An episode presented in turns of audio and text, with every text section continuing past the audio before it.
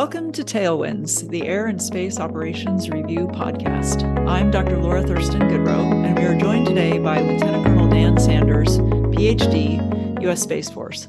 Lieutenant Colonel Sanders is the author of Space Force Culture, a dialogue of competing traditions, in our summer 2022 issue. He currently serves as the Deputy Director of Strategy and Plans for the Assistant Secretary of Defense for Space Policy. Welcome to Tailwinds, Dan. Thanks, Laura. Um, thanks for having me on. I just really want to commend all the great work that you're doing in the Air University journals. I know it's uh, just a ton of effort. So thanks for everything you do. Oh, thanks. So, um, to start with, tell us a bit more about your background and your interest in the subject of Space Force culture, as well as the reason Space Force leaders should focus on the subject of service culture. Now, you know, toward the end, we'll go into that too, but just to, for starters. Sure. Well, I'm an active duty Space Force officer um, currently in, in OSD, as you mentioned. I'm approaching 20 years in uniform and served a range of space operations assignments, uh, most of them in the Air Force, as it turns out, and, and that'll be relevant as I kind of go through my story here. But I was few, fortunate to have a few stops in PME along the way, some time there at Maxwell, and you know, as a major going through Air Command Staff College, I was struck by how much of the curriculum was dedicated to stories of airmen, you know, reading about Billy Mitchell and Hap Arnold and Heinie Aderholt, John Boyd, Robin Olds, you know, the the litany of characters that are kind of in that storied Air Force past. And and really, you know, I loved that rich tradition, the tapestry of Air Force history, but it just it struck me that we didn't talk a lot about space. I mean, in those days, there wasn't much space in the curriculum at all, let alone talking about space leaders and so that was kind of just in the the back of my brain. You know, we read a little bit about Bernard Schriever probably, but as it relates to kind of a project I'm working on now, Dr. Arnold at National War College is putting together an edited volume tentatively called Stars in Space Makers of the Modern Space Force, which, you know, is a kind of harkens back to makers of the modern Air Force and some of those, you know, previous edited volumes that talked about uh, some of the leaders that that I was talking about but I'm writing a chapter for that on Thomas S. Moorman, who, in my opinion, belongs on the, the Mount Rushmore of Air Force leaders in space. But anyway, back to the topic at hand. After my time at ACSC, I went to SAASS and wrote on uh, the Air Force narrative. And so this is really kind of my first exposure to looking at service culture. And I was exposed to people like Carl Builder, who I think did a lot of really kind of the formative work on service cultures. And fast forward through post SAASS, I had an opportunity to work on my Air University PhD, and and about the time that I was getting serious on that, I was finishing up my my squadron command, and this is same time that the Space Force is is standing up, and just after U.S. Space Command, and so we're looking at how we would activate these units and what our organizational structure was going to look like for the Space Force. And I would hear our senior leaders talk about their vision for the Space Force and being a light, lean, and lethal, agile organization, and all of those things. And and I just really I was skeptical. I began to question whether that was even possible. You know, through my 17 plus years of service at that point, I had just not really seen the bureaucracy operate in those ways. And so, thinking back to kind of my previous work on on culture, I I really just first sought to understand you know organizational culture and then specifically military culture and then well, what is our Space Force culture? And and so that's kind of how I got down this road of looking at Space Force culture. Well, it manifests itself in, in a really insightful work you know your phd and then and then the article outgrowth of that i appreciate so, that so moving on in your article then you talk about the four distinct cultural eras of space force operations engineers operators integrators and warfighters which are the roots of today's us space force can you tell us more about these distinct cultural periods in the service's history? Yeah, absolutely. And let me start by saying, um, and I know as an academic yourself, this will probably resonate, but you know, I, I didn't start to write out a work of history necessarily. I yeah. and I know this is a common experience that you don't often finish where you start, but I I really wanted to answer the question of like what should the Space Force culture be, or if we agree with General Raymond's assertion or his idea that we need to have this space warfighting culture, then how could he or the Space Force leaders build the culture they they were seeking or are seeking? What I found though was that you know organizational culture you can't really start from scratch. And i think that i mean it's my belief that that's especially true in the space force where there's this long heritage of air force space operations. You know most of the people that initially came into the space force came from air force space operations uh, most you, of the units most of the missions. Yeah sorry go ahead. No i was just going to say and then you know i have we have friends i have friends who uh, have gone over from the marine corps for example. And so you also have these small other service cultures coming into this uh, the space force which is really probably um, very different than the development of the other services over the years. It's really interesting it is. That's a question I've been asked before is, well, what is the impact going to be of these inter service transfers beyond the inter service from the Air Force, you know, like me? Honestly, I think it's probably going to take 10, 15 years to know the answer to that. I, I don't know that we're going to know right away. But in any event, I, I think as we look back over Air Force space operations history, it really started with engineers. You know, Bernard Schriever's father of space operations by by most accounts, and I I think he's rightfully earned that that title. But you know, in the early 50s um, or the mid 50s, it was really technically minded Air Force people with engineering backgrounds sitting next to their partners from academia, from industry.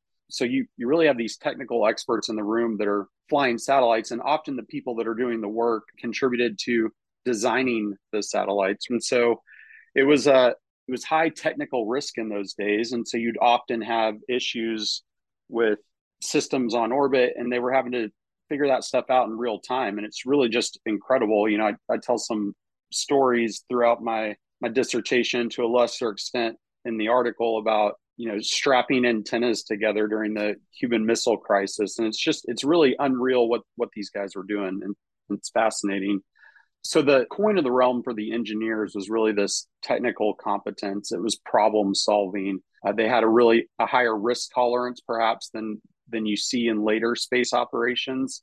And I think in some respects we've lost some of that. You see it replicated now in places like SpaceX, where they weren't afraid to fail, fail fast, and fail often. And that was that was really General Schriever's model in the beginning of trying to build a working working rockets and a working ICBM. But anyways, we get to the late 70s. Space is really contributing in ways that aren't just strategic anymore, contributing at the tactical and operational levels of war. Uh, space systems are more mature, but they're spread out across a bunch of different organizations. They're in Aerospace Defense Command, they're in Systems Command, they're in STRATCOM, and senior Air Force leaders started to recognize that it wasn't a fair, very effective way, just from a bureaucratic standpoint, to manage all of this to compete for resources for the Air Force to be the you know the leader in space, which is what you know successive secretaries and chiefs of staff all you know that was that was the thing that they really wanted yeah. to achieve was to be the you know the executive agent for space and and so to do all of those things, they felt like they needed to kind of consolidate. And it didn't happen overnight, but through the late 70s and early 80s, there was a series of studies by the Air Staff and General Moorman, who I mentioned earlier, that I'm writing on right now, contributed to a lot of the thinking there. But there was this idea that if we build a space command and we consolidate some of these things, that one, we achieve that bureaucratic goal of being more effective in the resource fight within the Pentagon and just some of those very pragmatic things. But there was also a cultural element to it. And it won't surprise you that the Air Force has valued rated officers for as long as it's been in existence. And so, as these senior leaders went to form Air Force Space Command, they tried to do it in their own image and to make it a kind of a rated model where get out from under the thumb of research and development where space operations has historically been and have r&d support the operator the, the person that was delivering the services and the capabilities. And so in some ways it, it started to look like the sac era air force you know where lemay was really focused on a professional service a strict adherence to rules and procedures and you know you have to be perfect in that strategic mission and they accomplished a lot of those goals through the operators era you know from 1982 through you know through the Gulf War, which I'll, I'll get to in a minute. But one of the things that was lost in all of that was that space operators were not pilots. They weren't getting a year of pilot training under their belt, and so there was you know an effort to kind of build checklists and procedures, but it didn't look like flying, right? It was it was people that didn't have nearly as much experience. And meanwhile, your engineers and the R and D community are in different places now. You know, by the time you get to the the 90s, and so you don't have that deep technical expertise to rely on. So the operators become the dominant tradition, and really in the Gulf War do a you know fantastic job, all things considered, taking these systems that were designed for really strategic purposes and bringing them to bear in a theater conflict. And so post Gulf War, you have General McPeak, the CSAF at the time, and he wants to bring Chuck Horner, you know, his lead warfighter into Space Command to really figure out how we can better integrate space operations and into the fight. And so this is kind of where the the integrator period starts. And by the late 90s you start to see the value of space command is it's less internally focused where people are rewarding on how well you've done on a written test or you know an evaluation which was a lot of the focus of the operators modeled after how people performed in their flying roles and that sort of thing. By the time you get to the integrators people are focused on really outward looking out of the command experiences and exercises supporting CAOCs going to the air force weapons school all experiences that you can only get outside of air force space command. So it's an interesting twist. Meanwhile somewhere in the 90s we, we bring in missileers into the command with the intent of bringing someone that had a warfighting mission in but also kind of had some space cognizance. And the idea that we could make our space operators more warfighty, you know, to to use uh, probably a poor turn of phrase there. But what happened was the ICBM operators were actually more rigid, more procedurally focused, and and so it ended up having kind of the opposite effect of what was intended. But nevertheless, the integrators do a great job of integrating space forward into theaters. You start having more space officers that are deployed into the various combined air operations centers. You generate a lot of Air Force weapons officers. So by the time you get to Operation Enduring Freedom, Iraqi Freedom, I mean, it's seamless.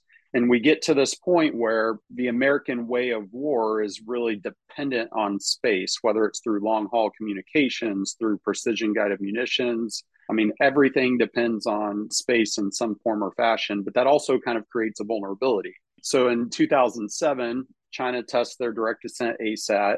And I lived through a lot of this. And so some of this is firsthand experience for me. But I think at the grassroots and really even at the senior level at that point, there was this recognition that we can't just assume that space is this peaceful, benign environment. We're going to have to start preparing for a contested domain. So it took seven or eight years until General Hyten, commander of Space Command at the time, has a, a conversation with Undersecretary Bob Work, who really encouraged him to take on this challenge of space warfighting. And so General Hyten kind of puts that into motion throughout Air Force Space Command. And you see a range of initiatives for training, focusing on the threat, on the adversary. And so this is really the pivot to this warfighting culture and so what I concluded in the dissertation and in the the article is that you know this is really kind of it's still aspirational right? It's like people thinking about air power theory in a way in you know 1905 and 1910 and so it's not to say that there is no combat history for the space force but most of it's been from an integration focus and less of a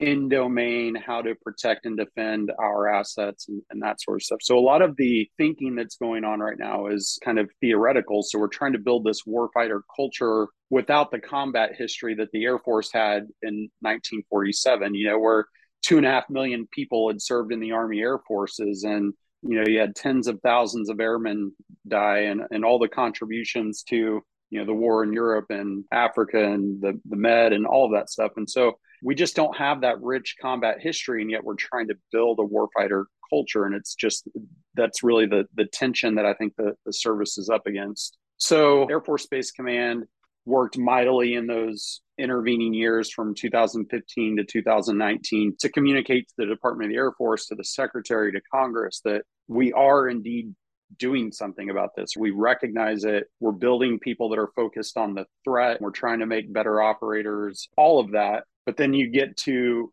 kind of this policy window towards the 2018 and 19 where you have some bipartisan support in Congress.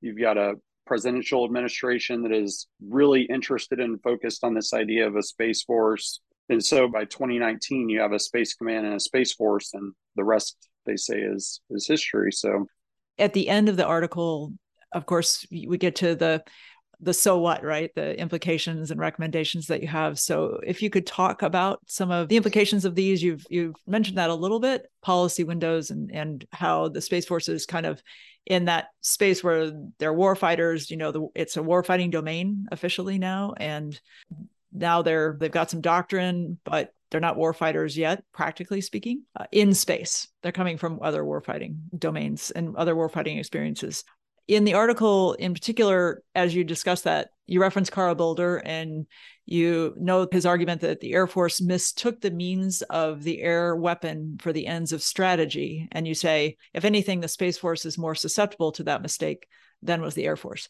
So I'm really curious about kind of teasing out a little bit more about that point you make, but more broadly, cover your recommendations. Yeah, absolutely. It's funny that you pull that out because I, I wasn't going to go too academic or nerdy in here and cite people. That was the that was the one quote that I wanted to mention in here though, because I just I feel strongly that as technologically focused as the Air Force was, the Space Force is more so. So when you think about it, part of I think what's hard about being a strategic communicator in the Space Force is it's not tangible. You can go to an air show, you can go to a flight line, you can see an aircraft you can watch how these things perform and it's something you know it's visceral right? When you see a plane fly over and you can hear a sonic boom or whatever and it, it's just hard to make that resonate with space and so so much of what we do is virtual and it's very highly technical. For everyone in the space force you look at the way the air art the space force is constructed to rely on a lot of support services for the air force so you have people that are doing finance and all the other critical mission support functions. But on the Space Force side, everyone's technical to some degree or another, whether it is your acquirers, your operators, your intel people, your cyber folk, it's all just more technical. And so I really think that the Space Force is going to have to fight this urge to focus so much on the technology that we kind of miss the broader ends of the strategy. And so when you talk about kind of the implications of these four traditions that I lay out, I think in the coming years, you know, the engineers who, by the way, make up almost half of the Space Force officer cadre, you know, there, there's the potential for them to have more influence, perhaps, than they did towards the end of space operations tenure in the Air Force, because Space Force budgets are growing. We're buying a lot more capabilities, and we're also trying to figure out what this whole warfighting domain means. What sorts of things do we need? We have to build investments and the technologies, systems have to be built around a strategy. And I think that if we're not careful, there's this potential for the means of the space weapon to be more important than the ends of the strategy if, we're not careful about that. But there's also a policy hurdle here, and I kind of alluded to this earlier. But the United States in its history has really been ambivalent about this idea of space weapons and ASATs. And, you know, there was a time in the Soviets where we're both testing ASATs. And then in the 80s, you get Star Wars and the, you know, the F 15 ASAT test. But then for good reasons, with the end of the Cold War, there's not really a lot of reason to think about it much to invest in those sorts of capabilities. And so I think we're at this point now where our adversaries are not slowing down. I mean, there's all sorts of unclassified and open source reporting on this stuff that they're fielding capabilities that can threaten every orbital regime and all the national power that we derive from space, both economic and commercial. It's just woven into our way of life now, but it's also critical to the way that we fight wars, as I talked about earlier. And so there is this policy hurdle where, you know, we're going to have to come to terms with how we think about this as a country and where the administration, you know, how they want to approach this idea of a space warfighting domain. So back to, you know, kind of the, the four competing traditions, the generation of senior field grade officers and general officers in the Space Force today have witnessed, in large part, the operators, the integrators, and the warfighters. I mean, I've I've seen all in my career, and people senior to me certainly have, have seen all of those. I still think the operator tradition holds a lot of kind of sway. I mean, it's the undercurrent to all the other traditions because it's just kind of the default position. And so I think there's a watch item here that we tend to fall back on the things that we can measure. And the things that we can measure are things like, you know, test scores and evaluation performance and the things that we value or that we say we value, like being innovative and risk taking and being light, lean, and lethal, and all those these things I mentioned earlier, much harder to measure. And so as you're selecting people for opportunities, which lead to promotions, that's a lot of how culture gets embedded in an organization. Well, how do you measure something like being innovative? And I'm just not sure we've come to terms with that or figured out how to how to do that better. Now, there's lots of human capital work ongoing and and I'm probably not as close to that as as I could be, but just to say that if we're not careful, we'll fall back into the things that are easy to measure. On the integrators, I would say that the work that the Space Force does is still really important to how the joint force fights and a lot of those things are focused on fights much closer to the earth's surface so while you know the space force exists to provide freedom of action to from and through the domain and to protect and defend and all those things. We we can't lose sight of the fact that the nation derives power from space as i've said and a lot of that is focused towards the earth. And so you know there's one of the old phrases that you would hear is space for space's sake and we have to avoid that because just whether from a practical sense of inter service rivalry and budget fights and all of that. I mean, the Joint Force has been very supportive of the, the Space Force recently, but that's because they know how much space provides to the joint warfight. And so if we get too focused on this space warfighting idea or this in domain idea, we perhaps lose sight of those broader contributions that got us to where space is so important today on the warfighters, you know, I think internal to the service, really, I think we're in a different place than even when I started this work. I think most guardians have internalized this idea of why it's so important to protect all of that capability that I've alluded to a few times now. External to the service, I mean, I don't need to tell you that there are lots of memes and pop culture references, and not all of it is flattering to the Space Force. And so I think to the extent that Space Force leaders can really elaborate and make real the that there is a threat, that this is a contested domain, that there's a reason that you, in fact, need a space force. I think that'll just be really important. And for what it's worth, I mean, I get asked this question a lot since I've written this article on, you know, how I think things are going with Space Force culture, how I think about this warfighting idea. I mean, this stuff just doesn't happen overnight. And that's where I think a sense of history is really important. That a few years into the Air Force's history, I think we still had privates in the Air Force. We didn't have airmen. Our uniforms and all that stuff is going to come over time. This culture of instant gratification, you're not going to snap your fingers and have a Space Force culture overnight. And that's probably, you know, the big takeaway from all of this is that we're still rooted in Air Force culture writ large and then Air Force space operations culture and all of this stuff that we're trying to do we can work towards. And I think there's plausible external circumstances that are going to help us drive towards that culture, but it's just not a thing that we can snap our fingers and, and have. Yes. And probably should take a long period of time to develop because then it has time to grow roots you know something that happens overnight necessarily lasts not much longer than overnight and your article really is a great foundation for someone who's interested in this and who is looking to that for change and also just for information for young new guardians. I, I think it's broadly applicable to a lot of folks in the Space Force and outside the Space Force. So thank you. Well, um, I appreciate that.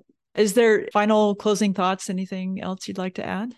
No, I just I appreciate the opportunity. This is been a labor of love. I don't think I could have appreciated kind of the reaction I would have gotten when I wrote this article, but it, it's reached some fairly senior places in, in the service. And I have people come up to me once a week on average, someone will will raise it. And it's just it's really gratifying as you know you spend a lot of time working on something to know that someone has actually looked at a thing that you've read um, yeah but I, so I guess I would say that if people are interested in this and want to reach out, I'm happy to have more conversations about it because I just I think it's really important, and I think there's still an opportunity to to get some of these things right that will have implications for decades potentially. And so I'm I'm always happy to talk about it.